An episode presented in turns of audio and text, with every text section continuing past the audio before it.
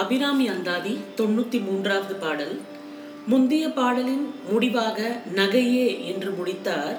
இந்த பாடலில் அதே சொல்லை அந்தாதி ஆக்கினார். இனி பாடலை பார்ப்போம். நகையே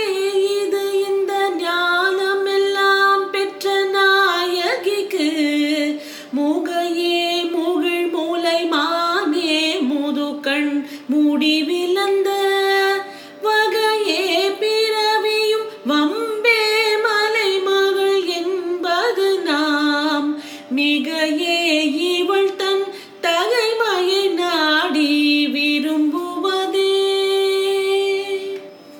முதல் வரி இந்த ஞானமெல்லாம் பெற்ற நாயகிக்கு எண்ணற்ற உலகங்களை இவள் ஈண்டிருக்கிறாள் என்பது உண்மை. ஏனென்றால் அவளால் மட்டுமே பெற முடியும். அப்படி பெற்றாலும் அவள் முதுமை அடைவதில்லை. அவளுக்கு வயசே ஆறுதில்லை அப்படின்னு சொல்றார். பிள்ளை பெற்றார் பெண்கள் இளமையை இழப்பது உண்மை. அது மனிதர்களுக்கே தவிர தெய்வங்களுக்கு இல்லை.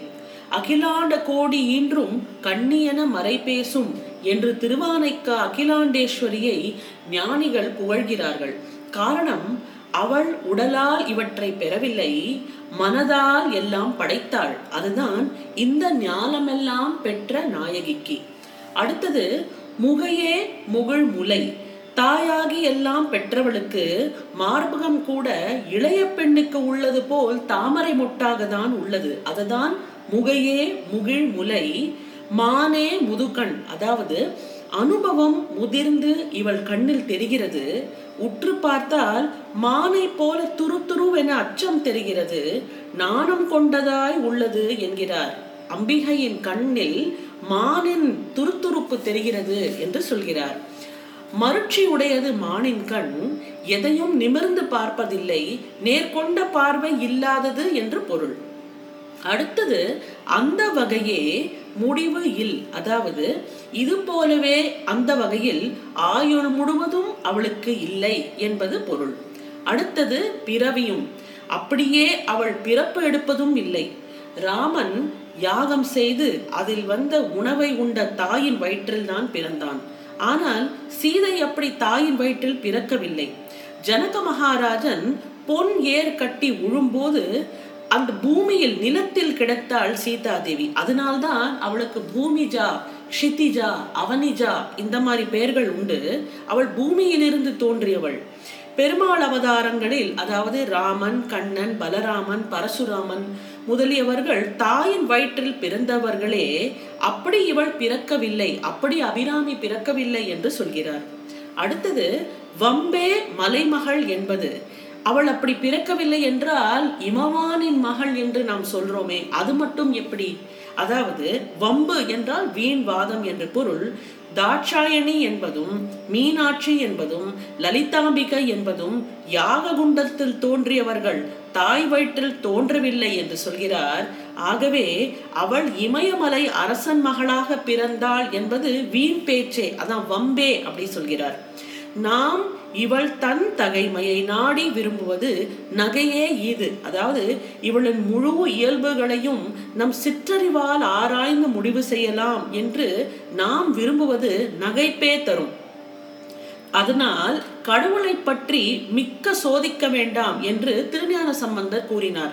நம்ம ரொம்ப ஆராய்ச்சியெல்லாம் இங்கே பண்ண முடியாது. நம்ம சிற்றறிவுக்கு எட்டின அளவுக்கு நம்மளால கடவுளை ஓரளவு தான் புரிந்து கொள்ள முடியும். சான்றுகள் கிடைக்காத போது நம் ஆராய்ச்சி சோதனைங்கிறது தடைப்பட்டு போகுமே தவிர அதில் நம்மளுக்கு எந்த விதமான முழு பொருளும் கிடைத்து விடாது. அறிவியல் படி மனிதர் பிறந்து சில லட்சக்கணக்கான ஆண்டுகள் மட்டுமே ஆகின்றன. ஆனால் புல் பூண்டு விலங்குகள் சில இந்த நிலம் சூரியன் சந்திரன் என இவையெல்லாம் பல கோடி ஆண்டுகளுக்கு முன்பாக தோன்றின. இவையெல்லாம் படைத்த கடவுளுக்கு வயது நம்மளால் சொல்ல முடியுமா? அப்படி அறிவிலும் சிறியவராய் வாழும் அனுபவத்திலும் சிறியவரான நாம் கடவுளை பற்றி ஆராய்வது சிரிப்புக்கே இடமாகும் என்று சொல்கிறார். நம் முழு வயதுமே பார்த்தால் நூத்தி இருபது ஆண்டுகள் தான் அதற்குள் கோடிக்கு மேல் கோடியான வயதுடைய பொருள்களையும் அதை படைத்த கடவுள் தன்மை பற்றியும் அறிய முடியாது. ஆராய்வேன் என்று புறப்படுவது கங்கையின் ஒவ்வொரு துளியிலும் குளிப்பேன் அது போலாகும். ஒரு துளியில் குளிப்பதற்குள் அது நகர்ந்துவிடும். எல்லா துளியிலும் குளிக்க புறப்படுவது தேவையற்றது முடியாதது ஆகும் என்று சொல்கிறார். அதை விட திரிவேணி சங்கமத்திலோ காசியிலோ இமயமலையிலிருந்து கங்கை வரும் இடத்திலோ வேறு எங்கேயோ போய் வசதியான ஓரிடத்தில் பாதுகாப்போடு பல முறை முழுக்கு போட்டால் கங்கை முழுவதிலும் குளித்த நிறைவு நமக்கு வரும். ஆய்வதை விட இன்பமும் பயனும் தருவதாகும் என்று சொல்கிறார். ஞாலம் என்றால் உலகம் என்று பொருள். நாடி அப்படிங்கும்போது ஆராய்ந்து அதாவது மிகை என்கிறது அதிகப்படி. இதுதான் இந்த பாடலின் பொருளாகும். இனி இமமான் மகளாக அவள் வயிற்றில் பிறக்கவில்லை. இது பெரும் வம்பே மலைமகள் என்பது வன்பே என்று கூறும் தொண்ணூத்தி மூன்றாவது பாடல். இன்னும் ஒரு முறை இதோ. நகையே இது